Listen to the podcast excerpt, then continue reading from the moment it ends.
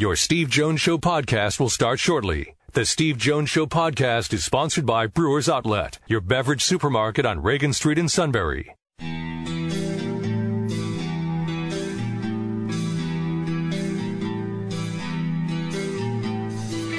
Sports talk where your voice counts. This is the Steve Jones Show on News Radio 1070 WKOK. Now, from the Sunbury Motor Studio, here's Steve Jones. Happy Friday. Happy Brewers Outlet Day, everybody, as we welcome everyone to the show. Today's show is indeed brought to you by our great friends at Brewers Outlet, Reagan Street in Sunbury, the beverage supermarket. It is the holiday season. Hey, Thanksgiving is coming up just a few weeks away. Christmas really is just a few weeks away. You need to start stocking up for the holidays now, and you need to start thinking about holiday gift cards now as well at Brewers Outlet. And just to stock up for this particular weekend with a lot of college football and pro football going on, you want to sit in front of that big, beautiful flat screen TV and watch your games. Do so with plenty of beverages. They have the best selection of beer, imports, domestics, microbrews, best selection anywhere. Wine coolers, water, soft drinks, snacks. They roast their peanuts fresh and hot every day in the pickle bar. All together now is second to none. Led by the Barrels, led by the Dills, two of my favorites off that pickle bar at Brewers Outlet, Reagan Street in Sunbury, the beverage supermarket. I'm in the Sunbury Motors studio, Sunbury Motors, 4th Street in Sunbury, Sunbury Motors, Kia routes 11 and 15 in Hummel's Wharf. Tomorrow, Penn State football, Nittany Lions, and Michigan State at Spartan Stadium in East Lansing. Kickoff set for noon tomorrow, and we'll be on beginning at 1030. Also, don't forget Bucknell's at home tomorrow at Christy. Big matchup for them. Finally, after a three game road trip, first time they've played at home in five weeks.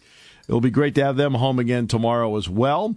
As they take uh, as uh, they take on Lehigh tomorrow, should be a really good matchup between the two of them. High school football coming up tonight. Playoff time. Uh, you'll hear Shikellamy at home with Athens tonight, seven o'clock the kickoff and six thirty the airtime. Shikellamy at home this evening. Jersey Shore will be at Selinsgrove. That'll be on Eagle 107 at seven o'clock. That's a six o'clock airtime. And Lewisburg is at Loyalsock. That's on 100.9 The Valley, beginning at seven o'clock with a six thirty airtime this evening. Now, as you know over time, there's of course the Ron Moeller tailgate is legendary. And now the uh, Tom McGrath tailgate uh, run in part by Gary Goloszewski, is also now become a world famous tailgate. Well, Penn State's on the road this weekend, and uh, so is Gary. Now, I want to wish, and the reason I've set this up is I want to wish Amy and Gary Goloszewski all the best. They're in the Indianapolis Marathon this weekend. Amy is a great runner.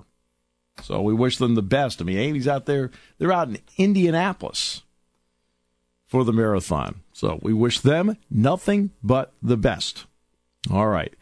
Bob Nightingale, Dick Jerardi, Chris Solari, Detroit Free Press, Neil Coulong, all on today's show. We'll talk baseball next with Bob Nightingale of USA Today here on News Radio 1070 WKOK.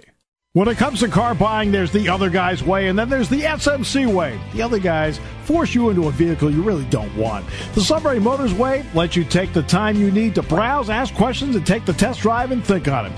For over 100 years, the Mertz family and all their employees have made your experience the most pleasant one you'll ever have.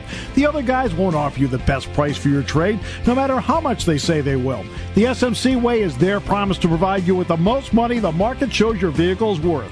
The SMC way is to offer you all applicable factory rebates on new vehicles and generous discounts. Looking for a pre-owned vehicle? The SMC way checks each vehicle in a 200 mile radius to determine the lowest price, then beat it.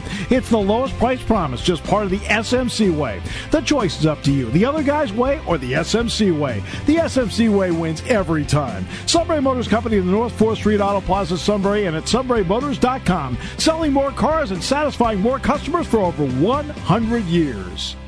Party time, game time, or just fun time. Doesn't matter what time it is because it's Brewers Outlet time. The beverage supermarket has the area's largest beer selection, imports, microbrews, ciders, and domestics. Pick from over 100 ice cold 12 packs and dozens of 24 ounce singles. Soda, snacks, hot sauces, fresh roasted peanuts. Make it one stop party shopping and don't forget the pickle bar. So, whatever you're celebrating or just doing it up, Brewers Outlet, Reagan Street, Sunbury wants to see you and thank you for your years of patronage.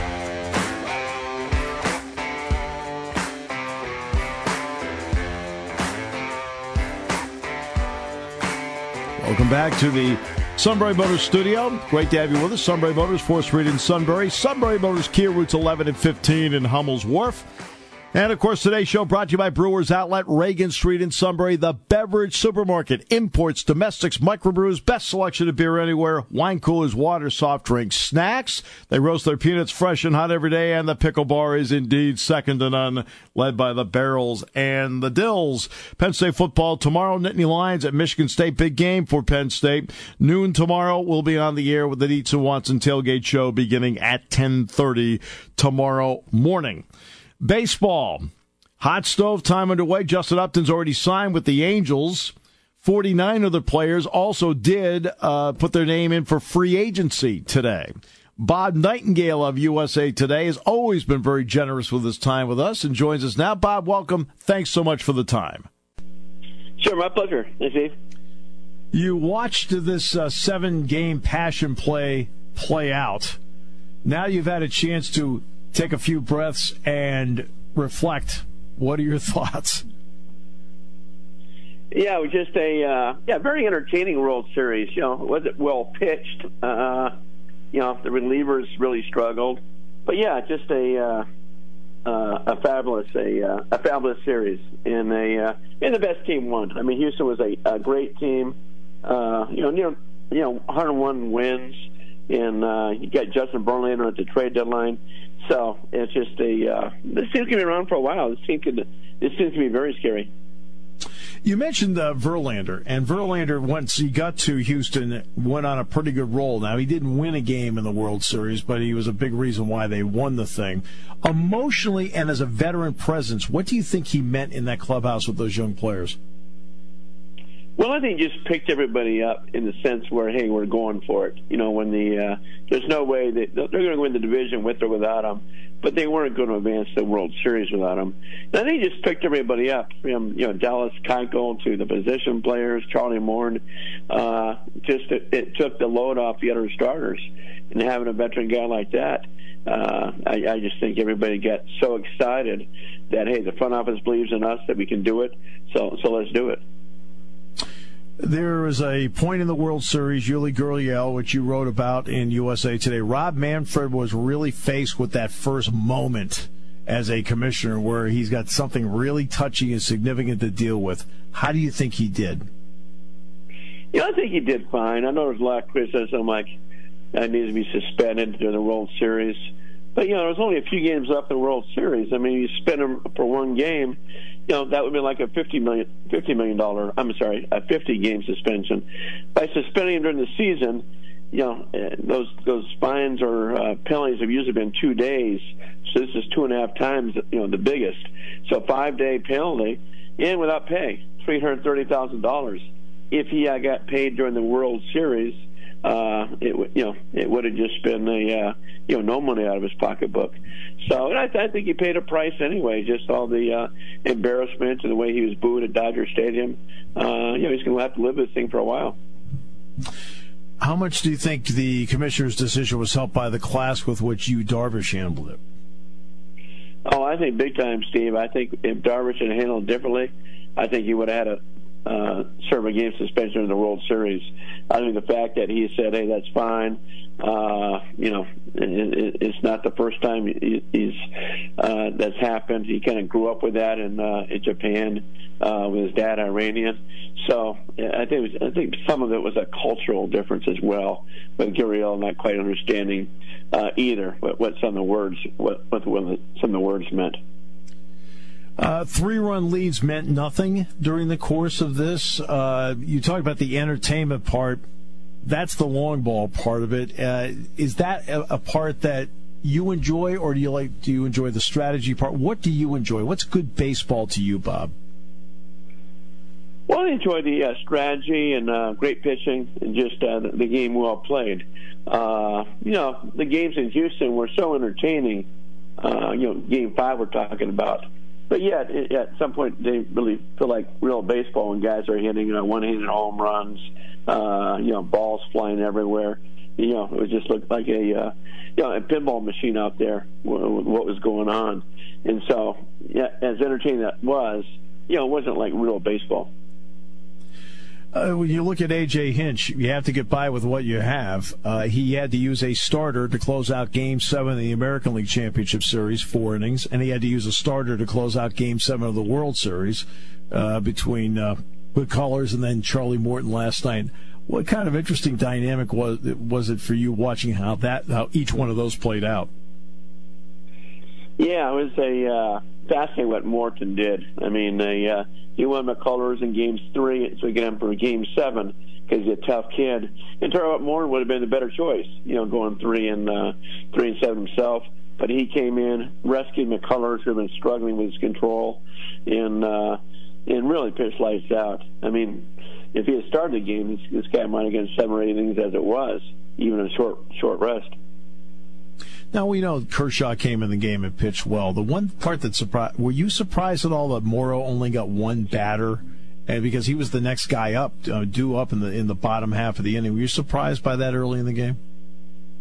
Well, I know he's been worn out and stuff. Uh, you know, he could have, but you need a pinch hitter. You know, that, these, course, some runs there, and uh, you know, as it turned out, it didn't matter because Kershaw went four innings. So if Kershaw got hit around yeah, it would have been a mistake. But I, I think that bullpen's so, so spent, and I think they they paid a price in game two when they took out Rich Hill way too early when he was pitching well. Their bullpen never recovered.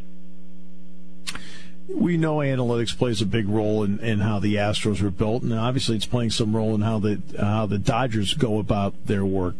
Has it been an adjustment? Now, look, analytics goes back to the beginning of time. I mean, you hit 343 at the plate, that's analytics. If you break it down further as to do against lefty and righties, that's analytics. So you and I both go back, and we've always had those kind of numbers. Has it taken an adjustment for you at all, Bob, or has it been easy for you to get used to how analytics work in today's game? Well, it's adjustment, and some of it doesn't make sense. I mean, when you pay, say, Jason Heyward, you know, getting 180 million dollars just to play defense and hit six home runs, then you have a guy like Justin Upton, you know, you know, who uh, cranks 35 home runs, is making a lot less money. You still, uh, I think, sometimes analytics get caught up on uh, not knowing uh, a person's character, personality, uh, the clubhouse culture, and those things are important. You know, and I think analytics also pays too much weight uh, on base percentage. You know, it's like you still got to score runs and drive them in. It doesn't matter how many times you're on base if you're if you're standing there without doing anything else. So you know, uh, you know, analytics approach. You know, the, the best player in analytics history would be Eddie. You know, remember the, uh, the little the little midget who got a walk and a thousand on base percentage. exactly. so, oh you know, my goodness! I see Bill, over, Bill over Veeck now and say, "Yeah, yeah, that's like that's right, Bob." yeah, right, right, right. Bill Veeck was a, was a genius. yeah, he's a genius. He was a, he knew he knew sabermetrics long before anybody else. right, right. uh, you know I was I was doing a, a, game. I you know besides Penn State football and basketball, I also in the summer I'll do minor league baseball at the College Spikes of the Cardinals affiliate. And Oli Marmol, who's now the first base coach for the Cardinals, was managing the team. And they got to a game where a guy that I felt just based traditionally that I thought was a first or second place hitter or maybe a nine if you want to turn the order around, he was batting him sixth. So I asked him one day, why are you batting him sixth? And he said, well, he said, in analytics, and this, he's talking about the front office now, talking to him, the number two and six spots in the batting order are really important. For me, Bob, that's an adjustment trying to think that way because traditionally I don't think that way. What about you with batting orders being determined, pitchers going through the third time of the order and things like that? Yeah, I mean, you know, like the third time in the order, that's where they took out, you know, Rich Hill, and uh, yeah. Rich Hill had the lowest, you know, the best, uh, lowest batting average maybe in baseball, going through the uh, order three times. Yeah, I think what analytics does is just run by computer. It takes away kind of what you're seeing with your own eyes and, and stuff like that. I mean, I don't, I don't need to see a computer or at the computer say. uh you're talking about exit velocity and things like that. Hey, when when a guy gets a line drive, I know it's good exit velocity you know, sometimes those things hurt. You know, it's like, you know, with the way that exit velocity is now, a, a guy gets penalized if he if he has one or two blue hits in a game. I mean, it's better to strike out if you're exit velocity. Right. Uh, right. So yeah, some of that stuff is out of control, and I think you know we're seeing the managers just don't have the same power as they used to, and some of these things are being run by front offices. Uh, you know, well, well, let's watch to see who the Yankees hire as their manager. You know, I guarantee you someone that's going to be just you know taking direction from whatever they want the lineups to be and everything else. Yeah, and that was going to actually be my next point, Bob. I was wondering, uh, is, is, Joe Girardi in some ways, not completely, but in some ways, a victim of not being in an analytics era guy? You know, the funny thing is, he kind of is. I mean, he's he's into it uh, a lot more than other guys. Uh, but yeah, but he won. I mean, Dusty Baker, yeah, he's not an analytic guy, but he won 95 and 97 games and two division titles. So some of the stuff is just it, it, it doesn't make sense. Okay, what's the off season going to be like? There's not a lot of off season here. Obviously, the winter meetings are coming up in Orlando in a bit, and there's going to be free agency and so forth. But is this uh, will be a little bit of a time for you to decompress a bit? And if so, how do you? Yeah, it just uh, never ends, really. I mean, the uh, uh, the GM meetings start in a week in, in Orlando. Two weeks later, you have the winter meetings. Uh, so you still have the hot stove thing. I mean, even you know, this morning I get a call at. Uh, nine fifteen to say, hey, uh, by the way, we're about to sign uh, Justin Upton to his uh, his new contract. You know, I just woke up in the World Series, and now it's the uh, the uh, hot stove league. Bob, you know we've seen what's happened with the NFL. The NBA's done done better as well. What do you think baseball's positioned itself now, especially after the last two you know seasons where the Cubs won dramatically, the Astros won dramatically. It was entertainment. What do you think baseball is now, right now? Uh, you know, I think with the way I do think the ball is juiced, but I think the way the baseball was, the high scoring games, um, I think it's very popular. I mean, they, uh, you know, TV ratings were high, not as high as the Cubs a year ago, but still very high. Uh, you know, they had some weather problems this year with a lot of rain, but still, up tennis is you know top five or top six of all time. So I think it's very uh, very popular sport, and you know, and you watch in uh, about uh, two weeks here, we're going to see the implementation of a uh, pitch clock, uh, limit visits to the mound, and everything else. So I'm going to try to speed this thing up. And I want to ask you about that. That between that possibility and then fewer mound visits, which are essentially your timeouts, is it something you endorse and is good for the game, or are you okay with the pace of what we're seeing?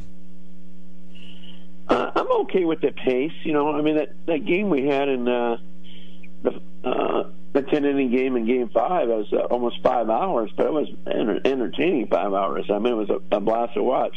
And what slows it down, of course, if you have a well pitched game and a, uh, a catcher goes a mound uh, incessantly, that that there's no need for that. Sometimes uh, that can really slow the game down.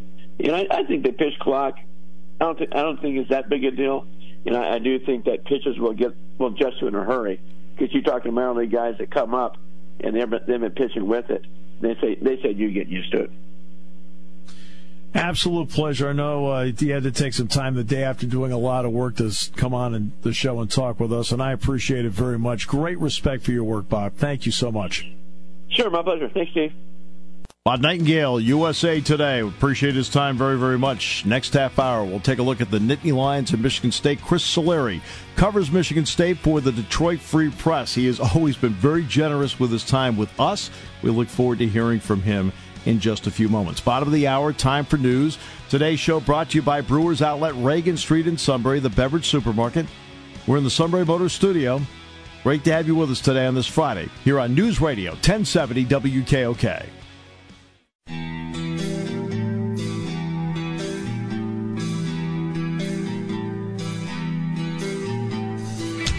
Sports talk where your voice counts. This is the Steve Jones Show on News Radio 1070 WKOK. Now, from the Sunbury Motors Studio, here's Steve Jones. Welcome back, Sunbury Motors Studio, here on this Friday. Sunbury Motors, 4th Street in Sunbury. Sunbury Motors Kia, routes 11 and 15 in beautiful Hummel's Wharf. And, of course, today's show brought to you by Brewers Outlet, Reagan Street in Sunbury, the beverage supermarket. You know, I mentioned Sunbury Motors. Great time to think about buying that holiday car. It's also a great time at Brewers Outlet to think about getting those holiday gift certificates from Brewers Outlet. Imports, domestics, microbrews, best selection of beer anywhere. Wine coolers, water, soft drinks, snacks. They roast their peanuts fresh and hot every day. The bags are right there at the register. And the pickle bar is indeed, yes, all together now, car, office, wherever you may be, the pickle bar is second to none. Thanks for joining in. Led by the Bill, the uh, Dills and the Barrels at Brewers Outlet, Reagan Street in Sunbury, the beverage supermarket. I shouldn't have mentioned the Bills after the thrashing they took last night at the hand of the New York Jets, thirty-four to twenty-one. It wasn't even that close. Uh, the Bills scored 14 points late when it was 34 to seven at one point. All right. Playoff time tonight here on News Radio 1070 WKOK. It'll be Athens and Shikellamy. Kevin Herr and the coach Dick Hort with the call. 6.30 the airtime, 7 o'clock the kickoff. Meanwhile, over at Eagle 107 tonight, it'll be Selinsgrove against Jersey Shore. 7 o'clock the kick, 6 o'clock the airtime. Don't forget Sean Carey, area's best post-game show afterward on Eagle 107. Not only I think it's the best high school football post-game show in the state let alone just the area. That's, you know, statewide, I haven't heard a better one statewide. And on 100.9 The Valley tonight, Loyalsock will be at home taking on Lewisburg this evening on 100.9 The Valley. And don't forget Bucknell football tomorrow at home. They've got Lehigh tomorrow. Finally back home for Bucknell after a three game road swing. This day in sports history, then Chris Solari of the Detroit Free Press, who covers Michigan State football. 1929, Providence became the first NFL team to host a game at night. They used floodlights in a game against the Chicago Cardinals. 1948, Gordie Howe of the Detroit Red Wings made the first of his 21 all Star appearances. 1953, the Rules Committee of Organized Baseball restored the sacrifice fly. The rule had not been used since 1939. What it did was is that when you drove in a run, they changed the rule back so it would not count as an at bat. 1972, Joe Namath was featured on the cover of Life magazine. For all the young people out there, you're asking right now, what the heck was Life magazine? 1989, the Minnesota Timberwolves played their first NBA game. They lost the Seattle Supersonics 106 to 94. The Sonics are now the Oklahoma City Thunder. 1989, Lou Piniella was named the manager of the Cincinnati Reds, replacing the banned Pete Rose. Pinella led the Reds to the World Series championship in 1990. Greg Maddux of the Braves became the first player to win back-to-back Cy Young awards on different teams. He won the Cy Young with the Cubs in 92 and with the Braves in 93. Fleet Center, Rose Garden, Skydome hosted their first NBA games on the state in 1995, and the great Jerry Rice in 1996 became the first NFL player with 1,000 career receptions. Penn State, Michigan State tomorrow. Spartan Stadium in East Lansing. Big game for the Nittany Lions tomorrow at noon. We'll be on with the Dietz and Watson tailgate show tomorrow beginning at 1030. And very pleased to be joined by the beat writer who covers Michigan State for the Detroit Free Press, Chris Solari. Chris, welcome back. It's always great to hear you on the other end. Yeah, great to hear you guys too. Thanks, Steve. Appreciate it. Chris, uh, we saw Michigan State last year, and we see them now. What has changed? Is it getting older, or were there changes? Well, I think a little bit of it is getting older. I think obviously Brian Lewerke getting a little bit of experience last year helped. Those two defensive tackles uh, and Mike Panasiuk and Raequan Williams, they've kind of become disruptors up the middle. So I think that experience has helped. Um, but I think a lot of it too is just an attitude change. Um, they, they, we, we talked about this before. They've had so many off-field issues in the off season. They, I think, 13 different guys um, were are gone that could have been uh, uh, back this year. A couple of them went to the NFL, but but 11 of them were either dismissed or left the program. So that's a lot of attrition. But I, I think there, and Mark Dantonio has used the phrase reset um, quite a bit uh, since the summer, and and I think there was an attitude reset with this this group. I mean, they, they saw what happened last year uh, in letting one loss turn into two losses, turn into five losses Um, and, and that's that's been the key. This team has been able to operate in a one game at a time vacuum, which you know coaches preach that, but but going from preaching to, to execution is certainly a, a whole different thing. And maybe this group's a little bit younger and, and doesn't know what's ahead of them in, in a lot of ways too. So they just stay focused on the task at hand. And I think that's been really the key. Chris, let's get into Brian Lewerke for a moment. He's not only coming off a record-setting performance uh, in the triple overtime game against Northwestern, he's also the second leading rusher in his team. What has he done in terms of presence, and also what is his movement in the pocket meant to keep plays alive? That's that's really what it is. I mean, a lot of what he can do with his legs uh, helps set up some of the pass, but at the same point, they've been using a lot more run pass options and, and really, I mean, I can't think of back maybe back to Drew Stanton was the last Michigan State quarterback with this kind of mobility, where where he could extend plays, where he can you can design runs for him, whether it's quarterback draws, whether it's running a sprint option, whether it's it's kind of using that that little sprint out and pull back pass. And there's so many different things that Lewerke's been able to do. And you know, you see sometimes the the youth and inexperience. He, he tends to uh, make some bad decisions in throwing into double coverage and, and down the field. He, he's still struggling with his touch on the deep passes.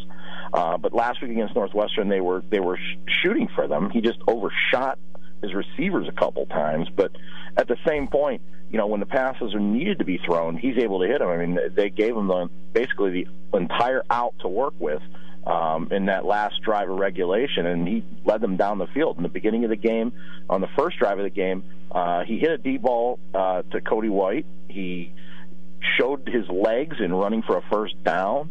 Uh, but mostly he's been he did it with his arm in those two drives, and I, I think that he, he's becoming more comfortable in terms of the passing game. And there were a couple games in there in, in this mid part of the season where where coaches were just emphasizing run, run, run, and, and didn't allow him to build any type of rhythm. But in that Northwestern game, you saw that what maybe the future lies for Brian Lewerke. I mean, he's a guy that can stretch the field if you need him to. He can he can run it and he can he can throw it. So let's get. I want to get to the wideout group. It's a big. It's a big group. I mean, in terms of of size. Yeah. Then you add Cody White in there, true freshman who's coming off a 165 yard receiving performance. Another guy with really good size. With White now in there with primarily Stewart and Davis, has that changed the dynamics of what we're seeing in the Michigan State passing game? I think a little bit. Uh, you know, Cody White's a big physical kid for a true freshman. Uh, he's six three.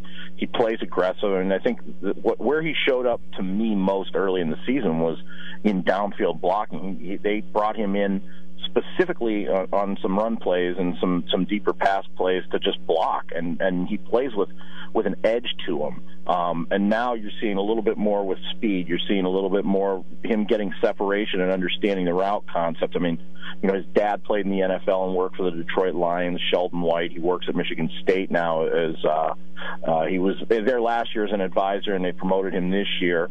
Uh, but this is a guy that's been around the program. He understands the program for a true freshman, and he understands the concept of what they want a receiver to be in terms of blocking and, and being physical. And the other guys, I mean, Felton Davis is, is a big guy, a big target at six four.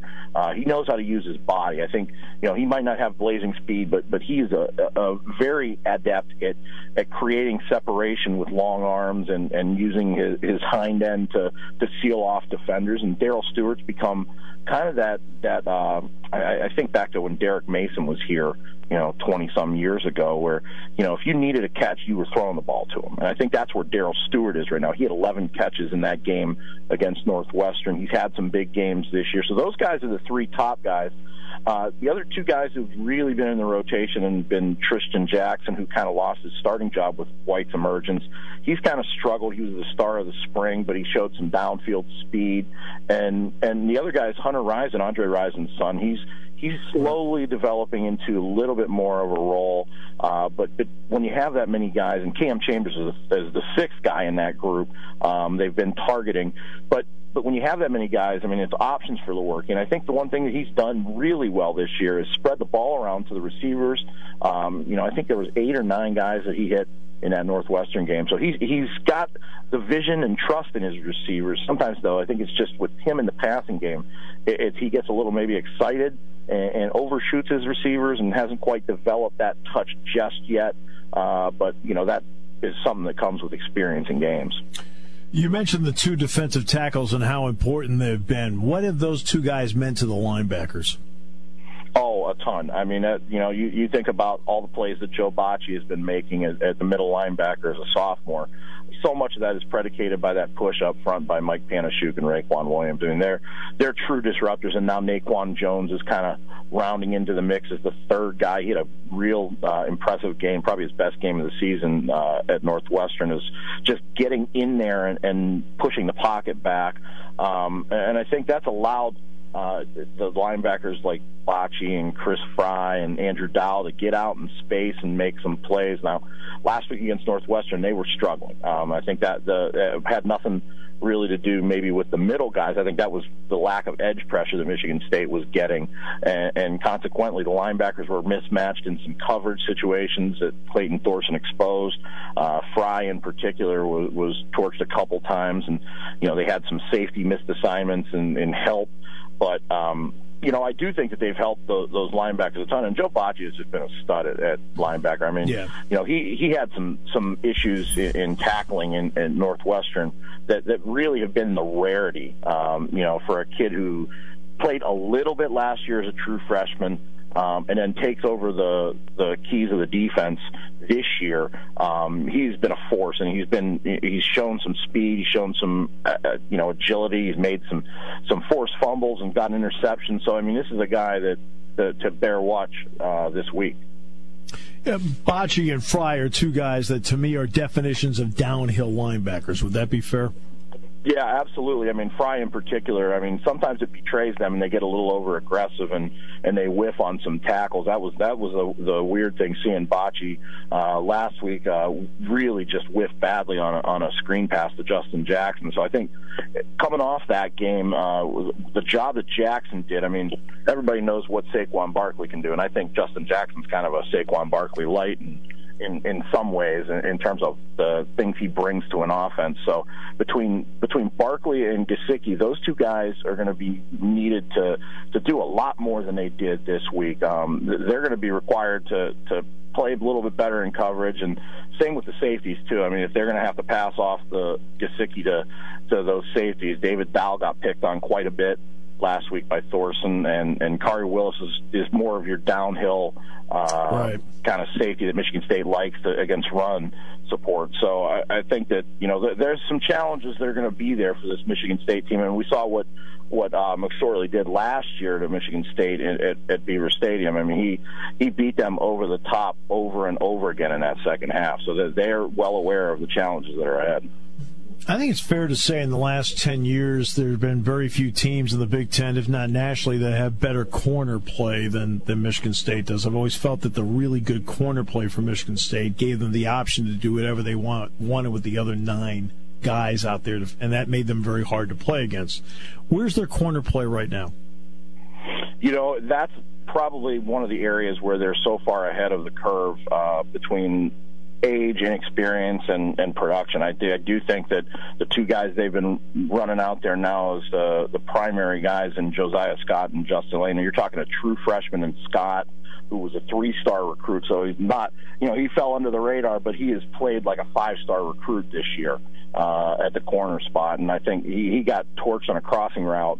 Uh, but had no safety help behind him uh, against Northwestern for that go-ahead touchdown and triple overtime. And but he's been outstanding in coverage. I mean, teams have just not really tried to go his way. And Justin Layne's a big guy that came here as a receiver from Cleveland. He he's a four-star receiver, uh, but they switched him out of need last year to cornerback and he has become uh you know he's six two. He's got some length to him. He's got some speed. He's got receiver speed. Knows the routes that receivers like to run. He's kind of he, he's quietly because scott has been such a force uh and a surprise Justin Layne has quietly become uh, another one of those guys, like almost like a Tony Lippett, when they flipped him back over the defensive side, where he's just right. ball hawking and and kind of smothering receivers. Why all the issues on kick coverage? Uh, because I mean, you I mean, you know what it is. They're 113 in that department out of 130. Yeah. Why all the issues? I think some of it has to do with the youth. I mean, that's they, they want to make sure they they're playing 13 true freshmen right now, and a number of those kids are playing on on the coverage units. Um, guys like Dom Long and Trey Pearson, and I think Scott's been in on the the kick cover. So I think some of it's inexperience. Some of it has to do with with the leg of Brett Scanlon. I mean, he hasn't been able to really reach the end zone, so you're seeing fewer touchbacks and not giving his guys enough of a chance to get down there. But kick coverage has been an issue for Michigan State for a couple years. Um, I, I think back to uh, even the 2015 year, they go to the college football playoff, and you know I think Alabama ran a punt back on them. Uh, uh, I know Western Michigan in the opener, Darius Phillips that year ran one back on him, and he ran one back again this year. So he was a known commodity. Um, that's been kind of a, an Achilles heel for this this program here for the last couple of years. Uh, but this year in particular, I think that you're seeing it just some of it's just the youth that they're they're rolling out there that they feel that they need to get these guys experience, and and that's the best spot for them right now. Your thoughts on Saturday's game? I haven't really thought too too much ahead. Um, you know, I, I think back to last year and how surprising it was to see Michigan State ahead at halftime in that game, and and then basically after Damion Terry got knocked out of that game, uh, everything devolved. I mean, it was it was an emotional letdown to see him get hurt for that team, and then everything just kind of fell apart like the whole season. Um, you know, they, they surprised a lot of people, I think, being in that game. So I, I expect it to be a competitive game. I expected, to me, I kind of, I kind of liken it to how the Ohio State game was last year. Nobody gave Michigan State a chance uh, against the Buckeyes when they came in here to East Lansing, but you know they summoned up maybe their best performance of the year. And I think this team knows that, that to be competitive with Penn State, maybe not to win, um, because I think that one thing Mark Dantonio, uh, aside from from having that that funny little interaction with the the telephone at the podium uh, last week in the Northwestern press conference. I think that, you know, he, he came in there uh, satisfied for a guy that just got out of a triple overtime loss simply because those guys were so competitive and, uh, you know, managed to get themselves back into the game and maybe showed a maturity beyond their years. So I think that I kind of expect one of the game. I don't know if Michigan State has enough to, to really beat Penn State at this point, um, but I think that, you know, they'll, they'll be more competitive than they were a year ago. Have one last question, Chris, uh, and this is an aside from what we've been talking about. But you saw Notre Dame in person, and they put together a very good performance that uh, night in East Lansing. What, what's your thoughts on Notre Dame and seeing how it's playing out for them since you've seen them in person? Well, I think they've matured considerably. Um, I think some of that was due to Michigan State's own issues. They, I think they shot themselves in the foot quite a bit in that game. Uh, turnovers really hurt them. Um, I, I think that Notre Dame. I don't think Wimbush was that great in that game either, but I do think that um, as the season has progressed, I think Notre Dame has started to develop their run game. They've they've they've managed to to be physical on defense, and I, I think to me. Um, it, it, I don't want to say it's a surprise, but I think that they've matured maybe a little faster than I thought they would. Um, I, I wasn't overly impressed with them in that game, even though they beat Michigan State by 20 if that makes any sense, because I think some of that was Lewerke mm-hmm. making some mistakes as a young quarterback. But, but hey, sure. Notre Dame, you, you can't argue with the job that they're doing right now in, in improving uh, week by week since that Georgia loss. Hey, thanks so much, Chris. I appreciate all the time you gave us today. I'm looking forward to seeing you Saturday. Anytime, Steve. We'll see you out there. Chris Solari, Detroit Free Press. We thank him very much for his time. He's always been generous with his time for us, whether we're talking Michigan State football or Michigan State basketball. And Chris does an outstanding job with the Detroit Free Press of covering both. High school football tonight, plenty of it across the area. It is playoff time, and we'll have it completely covered for you here on the Sunbury Broadcasting family of stations. The one we'll have here on News Radio 1070 WKOK, the award winning Kevin Herr on the call tonight, along with uh, Dick Hort, the coach. They'll be at, Seal, at uh, tonight, and the Shikellamy Braves will host Athens this evening in the opening round of the playoffs. Seven o'clock will be the kickoff. Six thirty will be the airtime tonight. Meanwhile, on Eagle 107, beginning at uh, six o'clock this evening with a seven o'clock kickoff, Selinsgrove will be in action hosting Jersey Shore. Pat O'Brien, Ryan Brandt with a call on that one. And uh, of course, uh, Lewisburg will be at Loyalsock this evening. That's on 100.9 The Valley. That's a 7 o'clock kickoff and a 6.30 airtime. Don't forget on Eagle 107 tonight, Sean Carey, best post-game show anywhere in high school football. Next half hour, Dick Girardi from Delmar as we continue on News Radio 1070 WKOK.